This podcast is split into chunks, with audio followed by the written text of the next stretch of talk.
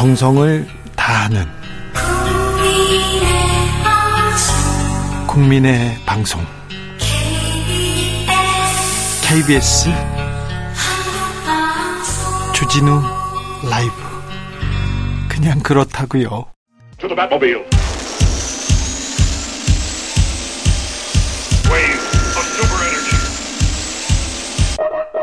주기자의 1분 12구 이태원 참사 9개월이 흘렀지만 처벌된 책임자는 0명 탄핵 소추됐던 이상민 행정안전부 장관 오늘 업무에 복귀했습니다. 이상민 장관 참사 다음 날 이런 얘기했습니다. 아니 당일 이태원에 사람이 몰릴 것 예상됐는데 왜 소방이나 경찰 배치됐 하지 않았습니까? 이렇게 묻자 그 전과 비교했을 때 특별히 우려할 정도 많은 인파가 모였던 것은 아니에요. 그리고는요, 경찰이나 소방 인력이 배치된다고 해결될 수 있었던 문제도 아니었어요. 이렇게 말했습니다. 12월 국회 나와서는요, 왜 중대본 설치하지 않았습니까? 뭘 했습니까? 이렇게 물어봤더니 이상민 장관 이렇게 답합니다. 이미 골든타임 지난 시간이었습니다. 제가 그 사이에 노락, 놀고 있겠, 있었겠습니까, 의원님? 국가의 가장 큰 존재 이유는 국민의 생명과 안전을 보호하는 일입니다. 그런데 책임 있는 자리에 있는 분들이 그 자리에 있어야 되는 이유를 모르고 있는 것 같습니다. 이렇게 얘기하는 걸 보면 잘 모르고 있는 것 같아요. 국가가 책임을 회피하는 사이에 공직자가 역할을 다하지 못하는 사이에 159명의 생명이 사라졌고 수백 명이 부상당했습니다. 그리고 수천만이 가슴에 아파하고 있습니다. 너무 많이 그 광경을 봤어요. 지금도 아파하고 있습니다. 그런데요, 참사를 겪고도 우리 사회는 별반 달라진 게 없습니다. 공직자들의 태도 나아진 게 없습니다. 이상민 장관 탄핵이 기각되자 소모적인 정쟁을 멈추자고 말했습니다. 장관님, 정쟁이요. 주기자 1분이었습니다. 에릭 클립턴 Tears in Heaven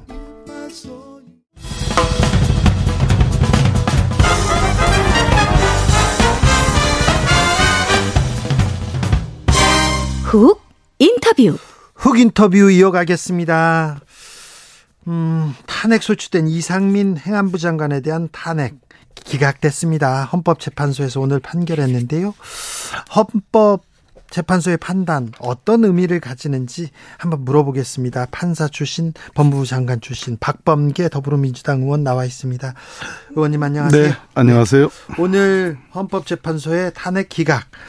아, 자 발언도 부적절했고 조금 위법한 일은 있었지만 그렇다고 파면할 사유는 아니었다 이런 결론 나왔습니다. 결과 어떻게 보셨습니까? 어, 헌재의 구성이 조금 달라지긴 했으나 여전히 유남석 재판관께서 소장께서 이끄시는 현재의 아홉 분의 판단이 이태원 참사를 바라보는 시각이 있어서 물론 법 리적인 측면, 법리적인 측면만을 강조한 듯하고 국민 정서와 관련된 또 에, 정말로 국민들이 슬퍼하고 그 가족들, 유가족들이 개탄에 맞지 않는 국가는 도대체 어디 있느냐라는 그러한 물음에 대해서 헌법재판소가 아, 답을 하지 않았다. 헌법재판소는 대법원과 달리 소위 정치적 사법기관이라는 표현도 왕왕 씁니다. 그런 측면에서 왜 국회에 다수 의석을 점하고 있는 민주당이 지난 2월에 왜 탄핵 소추를 발의할 수밖에 없었나? 네.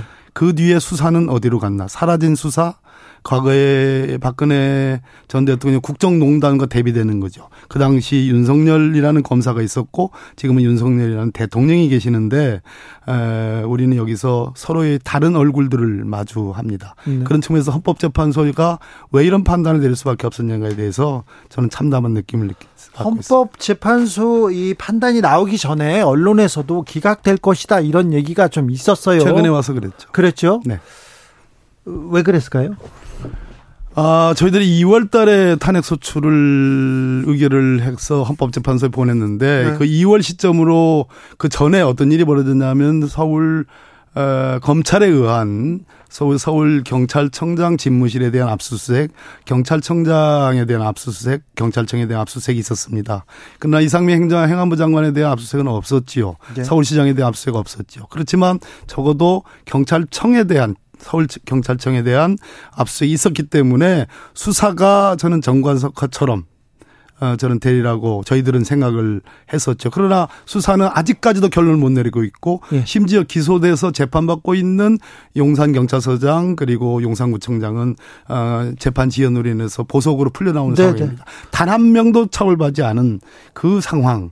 그 상황이 적어도 이 헌법 재판에서 탄핵 심판에서 반영되지 않았다. 왜 이렇게 서둘러서 결론을 냈는가 하는 아쉬움이 있습니다. 대통령실에서는 이상민 장관 탄핵 기각됐다. 거야 탄핵 소추 남용한 거 국민 심판 받을 것이다. 이렇게 얘기합니다. 그리고 김기현 국민의힘 대표는 민주당이 반드시 책임져야 된다. 이렇게 얘기합니다.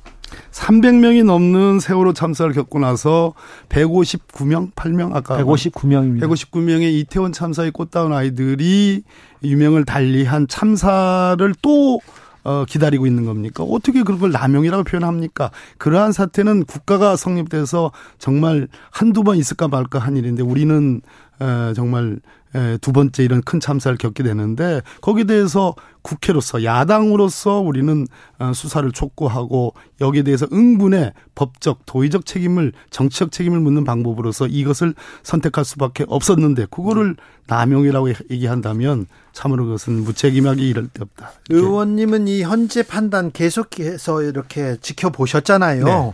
이상민 장관 탄핵해야 된다고 주장하셨잖아요. 예, 그렇습니다. 왜 그랬습니까? 세 가지입니다. 아, 오늘 소수 의견, 그래도 세 분, 네 분의 헌법재판관 분들이 별개 의견을 냈습니다. 그 중에 가장 대표적인, 아까 우리 주진우 앵커께서 말씀하신 것처럼 어, 예년과 뭐 그 이태원 그 거리에 뭐 인원들이 뭐 특별히 더 많지 않았다. 네. 또 경찰 병력이라든지 또는 뭐 어떤 소방, 인력. 소방 인력을 더 배치한다고 해서 막을 수 있는 것이 아니었다. 네. 또 골든 타임이 지난 시간이었다. 이런 무책임한 신의 성실에 위반되는 품위 유지에 위반되는 말을 했잖아요. 그 부분에 대해서 헌재의 다수견이 그거는 어, 문제가 있는 발언이지만 뭐 그 정도는 좀 봐줄 수 있다라고 표현했습니다. 그러나 네. 내분의 헌법재판관은 그건 안 된다. 그건 안 되고 그건 정말 심각한 거지만 그렇다고 그래서 국민의 신뢰를 완전히 파면 어 저버려서 어 파면할 정도는 아니라고 봤는데 솔직한 얘기로 재난안정의 재난안전 대비의 컨트롤 타워인 행안부와 정부에 대한 국민의 신뢰를 가장 훼손시킨 대목은 바로 이 문제적 발언들이거든요. 예. 이런 분을 계속 재난안전의 컨트롤 타워로 계속 남겨두겠다. 라는 것은 저는 윤석열 정부가 이해할 수 없는 것이다. 어, 국민들 그렇게 생각하죠. 왜 그 당신이 그 자리에 있는데 네. 국민의 안전과 행복을 지키려고 그 자리에 음. 줬는데 모른다고 하면 어떻게? 근데 이분이요 지금 업무에 복귀했습니다. 지금 수해 복구의 책임자입니다. 잘해 주셔야 되는데. 글쎄요. 책임을 전혀 묻지 못하고 아 이 정도 잘못해도 크게 난 문제가 안 되는구나라는 역사적인 경험을 갖고 있는데 어떻게 잘할 수 있을까요? 아니 저는 또뭐 이제 소모적인 정쟁을 멈추자 이렇게 얘기하는 이 얘기 발언에 대해서도 굉장히 좀 가슴이 좀 아팠습니다. 아, 선고 직후에 이태원 참사 유가족들은 아, 헌법이 부여한 국가의 책임을 부정해서 대한민국이 무정부 상태임을 확인한 것이다 이렇게 비판하면서 이 장관에게는 부끄러움이 남아 있다면 지금이라도 스스로 사퇴하라고 요구했습니다. 자, 의원님 다른 얘기도 좀 물어보겠습니다. 예. 법무부 장관이셨어요. 예. 그런데 어제 수원지검 앞에서 앉아 계시더라고요. 왜 수원지검 앞에 가신 겁니까?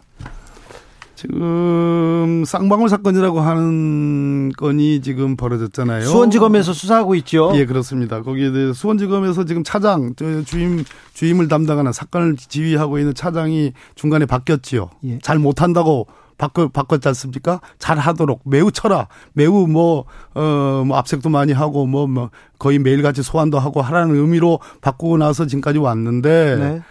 에, 저희들에게 민주당의 두 건의 에, 탄원서가 왔습니다. 그것은 에, 지금 이화영 전 정무부 저 평화부지사의 부인의 절절한 탄원서 인권 침해가 생생하게 들어가 있는 그런 탄원서가 왔고 이화영 전 부지사 본인의 자필 에, 그런 편지가 민주당에 접수가 됐습니다. 그건 인권 침해가 지금 벌어지고 있다. 특히 구속 기소된 피고인을 다시 검찰이 예, 부른다는 것은 그것은 어 법에도 저 맞지 않습니다. 다시 수사를 네, 그건 강제 수사와 다를 강제 수사와 다를 바 없기 때문에 그는 네. 어 대법원이 그 부분에 대한 그 증거 능력이라든지 여러 가지 문제점들에 대해서 어, 지적을 하고 있습니다. 네. 그런 측면에서 저희들이 그걸 확인하러 어, 수원지검을 갔는데 뭐가 무서워서 우리가 수사에 개입하거나 간섭하기 위해서 간 게 아닌데 수원지검장이 뭐 어, 얼굴도 보여주지 않더라고요. 그래서 한 1시간 동안 앉아서 우리의 요구, 우리가 당신을 만나서 도대체 이러한 탄원서가 제기가 됐으니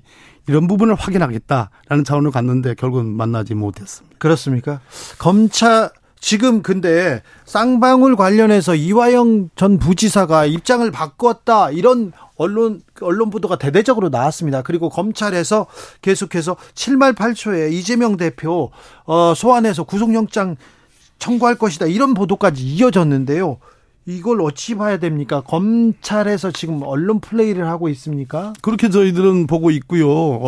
이화영 전 부지사 입장이 바뀌었다라는 것이 그냥 한 번 바뀐 게 아니고 입장이 바뀌었습니까? 그러면 9월 달에 작년 9월 달에 구속된 이후로 일관되게 지금 저 지금 그 기소된 공소 사실을 부인하고 있습니다. 이화영 아 그래요? 예, 이화영 전 부지사는 그리고 당연히 예, 검찰의 프레임인 이재명 당 대표의 방북 문제와 관련된 무슨 뭐 그러한 프레임이 있지 않습니까? 네. 가짜 프레임이 있는데 그 부분과 관련해서 이화영 부지사는 일관되게 부인을 하다가 네. 최근에 언론에 네. 언론에 입장이 바뀌어가지고 무슨 보고를 했다느니 쌍방울에 뭐 방북비를 대납을 요청을 했다느니라는 보도가 있었습니다. 네. 그 보도의 출처가 어디냐? 저희들은 검찰로 의심을 하는 거지요. 그러면 이화영 이재명 전 부지사 입장이 바뀐 게 아니라 검찰에서 언론 보도가 나왔다는 겁니까? 거기 뭐 소스가 거기가 아니면 도대체 어디서 나오겠습니까? 라는 부, 추측을 저희들은 하는 거죠. 부, 그런데 그러고 나서 바로 네. 바로 아까 말씀드렸듯이 이화영 어, 전 부지사의 부인에 예. 우리는 지금 독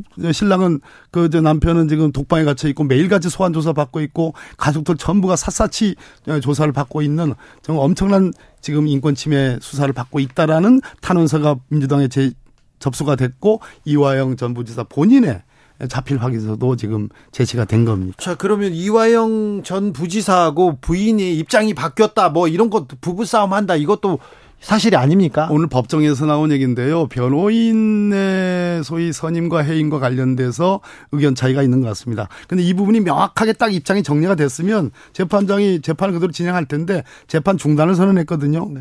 그런 측면에서 현재로서는 그 어떤 사실관계가 정확하게 정리가 아직 안 된 것 같습니다. 네. 조금 더 지켜봐야 될 것 같습니다. 자, 이재명 대표에 대한 영, 구속영장을 청구할 것 같습니까, 검찰이?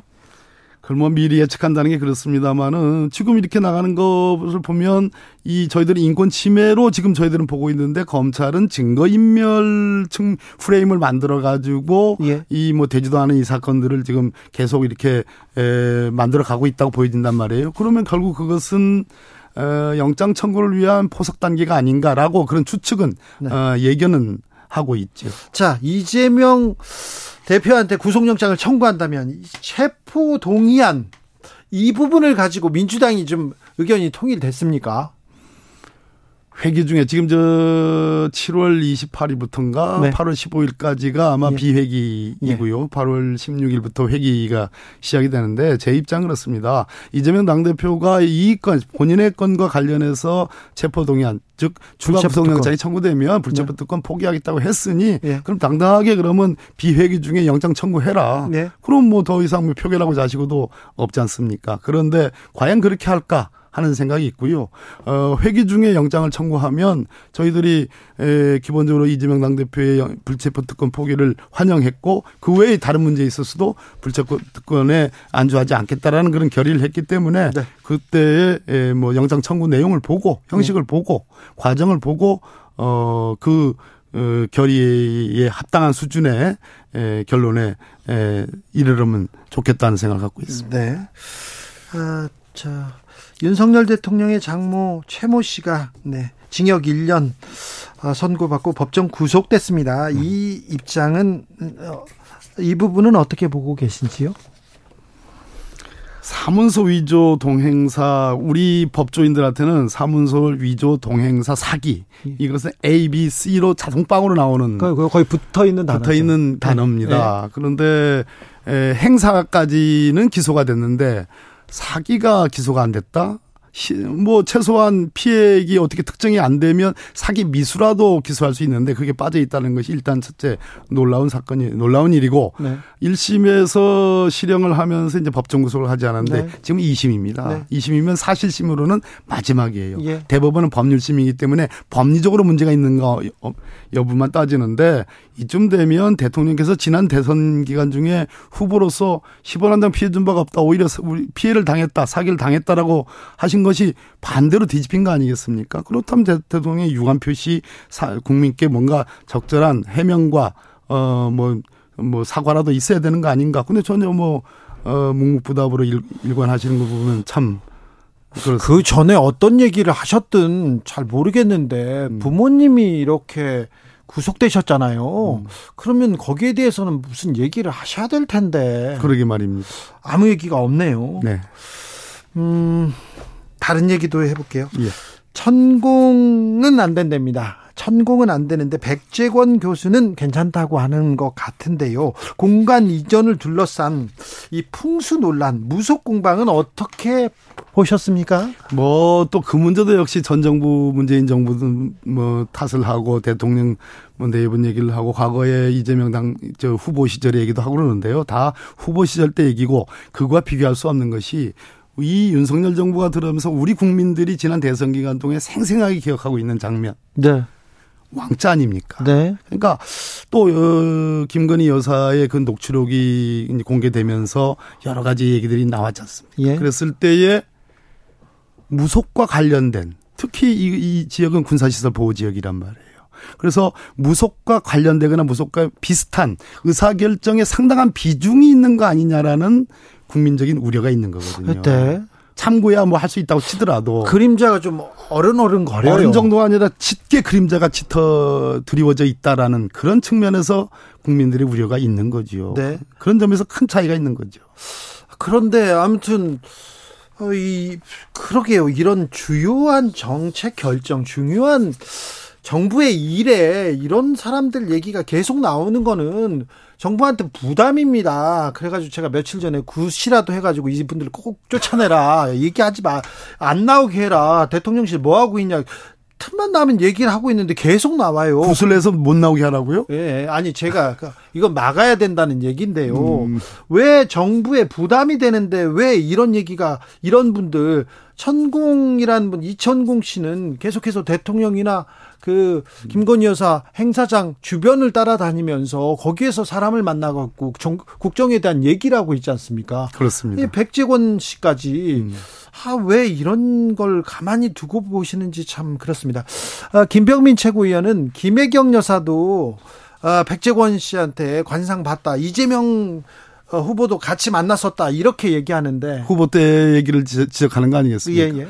엄연히 지금 후보 때하고 지금 윤석열 정부가 탄생한 겁니다. 정부가 탄생하면 대통령을 수반으로 해서 국무총리와 18개 부처들의 장관들이 있고 또 어, 대통령실을 보유하는 참모들이 있습니다. 국가 시스템이라는 게 있죠. 근데 이 국가 시스템이 제대로 작동하고 있고 의사결정에 정확한 프로세스를 잘 밟고 있느냐라는 의문을 들게 하는 반대 이면에 이러한 무속적인 여러 가지 사태들이 있는 겁니다. 그 네. 대표적인 게 천공이고요. 네. 이번에 에 천공이 뭐 저기 저 대통령실 이전하는데 뭐그 갖지 않았다 하더라도 천공에 의해서 영향을 받고 있다라는 국민적 의혹이 큰 마당에 네. 또 백모 교수님이라고 하는 그분이 등장하니까 네. 이분이 무슨 어, 뭐, 관상가십니까? 뭐, 잘 모르겠습니다. 그 얼굴 박사 관상가라고 합니다. 저한테는 네. 얼굴 박사라고 이렇게. 얼굴 박사요? 네, 네. 그렇게 얘기한 적이 있어요. 아, 네. 어찌됐든, 뭐, 네. 무슨 박사든 간에 대통령실 이전이라는 그 그것을 결정하는 데 있어서 정말 전광석화처럼 경솔하게 했을 뿐더러 거기에 이런 분들이 상당한 영향을 미치는 것처럼 국민들이 그렇게 오해, 좀뭐 이해하고 있다는 거 그것이 심각한 문제라고 생각합니다. 자, 민주당 얘기 조금만 물어볼게요. 민주당은 돈봉투 사건 어떻게 해결합니까? 자, 코인 논란은 어떻게 해결하실 겁니까? 돈 봉투든 코인이든 저는 일관되게 얘기했습니다. 이 부분에 대한 민주당의 여러 가지 경고음들을 엄중히 받아들이고 네. 지금 혁신위에서 그걸 다루고 있지 않습니까? 예. 이뭐 이런저런 논란들이 있습니다. 혁신위를 꾸리라고 하기 전까지는 비명계 의원들이 혁신위 꾸리라고 했는데 꾸리고 나니까 또 뭐또 다른 얘기들 하고요. 또 진명계에서 소위 말하는 음. 진명계에서도 그것을 받아들이는 온도 차이가 좀 있습니다. 그러나 어찌 됐든 어, 돈봉투권과 코인권으로 해서 혁신위가 만들어진 이상은 네. 그 혁신위의 제안들을 우리 민주당의 국회의원들 민주당이 좀 뭐 당 대표를 포함한 어, 받아들여야죠. 책임 있는 분들이 네. 혁신위의 그 기본적으로 구성의 이유를 네. 깊게 엄중하게 봐야 될 필요가 있다. 저는 그렇게 생각합니다. 저기 당의 중진이고 네, 어른이니까 좀 물어볼게요. 왜 이재명 대표하고 이낙연 전 대표는 못 만나는 겁니까? 못 만나는 건가요? 여러 가지 지금 안 뭐 만나는 거죠. 문제도 있고 그래서 미뤄지고 있는 거 아니? 아니 그래도 어, 당 지지자들이나 음. 국민들이 불안해하고 있는데 음. 왜그 불안을 빨리 이렇게 종식시켜 주려고 생각을 안 할까요? 그런 생각은 안 할까요? 민주당이 단합하지 않는다 이렇게 보이는데 아, 이원우 의원이 이제 저희들 어제 네. 그, 저 중앙 저뭐 수원지검 간 거에 대해서 뭐라 개딸들에게 사랑받을 행동이다. 그런데 국민들은 과연 어떻게 생각할까 얘기했는데 저는 정말 어제 그저께 오늘에 이르기까지 정말 뭐 단 몇 시간도 못 자고 지금 서울과 대전 그리고 부여를 왔다 갔다 하면서 정말 저 분초를 아끼지 않고 열심히 지금 싸울 건 싸우고 또 국민들을 위해서 일할 건 일하고 있다고 저는 자부하는데 이 대목에서 저는 이재명 당대표와 이낙연 전 총리께서 내일이라도 당장 만나셔서 민주당의 대동단결 작은 차이를 극복하고 네. 정말 어 함께 에 지금 민생과 민주주의를 위해서 함께 싸우는 에 그리고 단결하는 그런 모습을 좀 보여줬으면 좋겠다 라는 말씀을 드립니다. 네. 알겠습니다. 여기까지 들을까요? 네. 아, 박범계 의원께서 아까 뭐 동행사 그 여러 네. 법률 얘기를 하면서 자동 빵이라고 얘기했는데 자동으로 이렇게 이렇게 순화하겠습니다. 네, 네. 자동 빵에서 빵을 지우겠습니다. 네, 빵은 지워야 됩니다. 잘못했습니다. 네. 죄송합니다. 자, 박범계 더불어민주당 의원이었습니다. 감사합니다. 예, 감사합니다. 정치 피로, 사건 사고로 인한 피로, 고달픈 일상에서 오는 피로. 오늘 시사하셨습니까? 경험해보세요. 들은 날과 안 들은 날의 차이. 여러분의 피로를 날려줄 저녁 한 끼 시사. 추진우 라이브.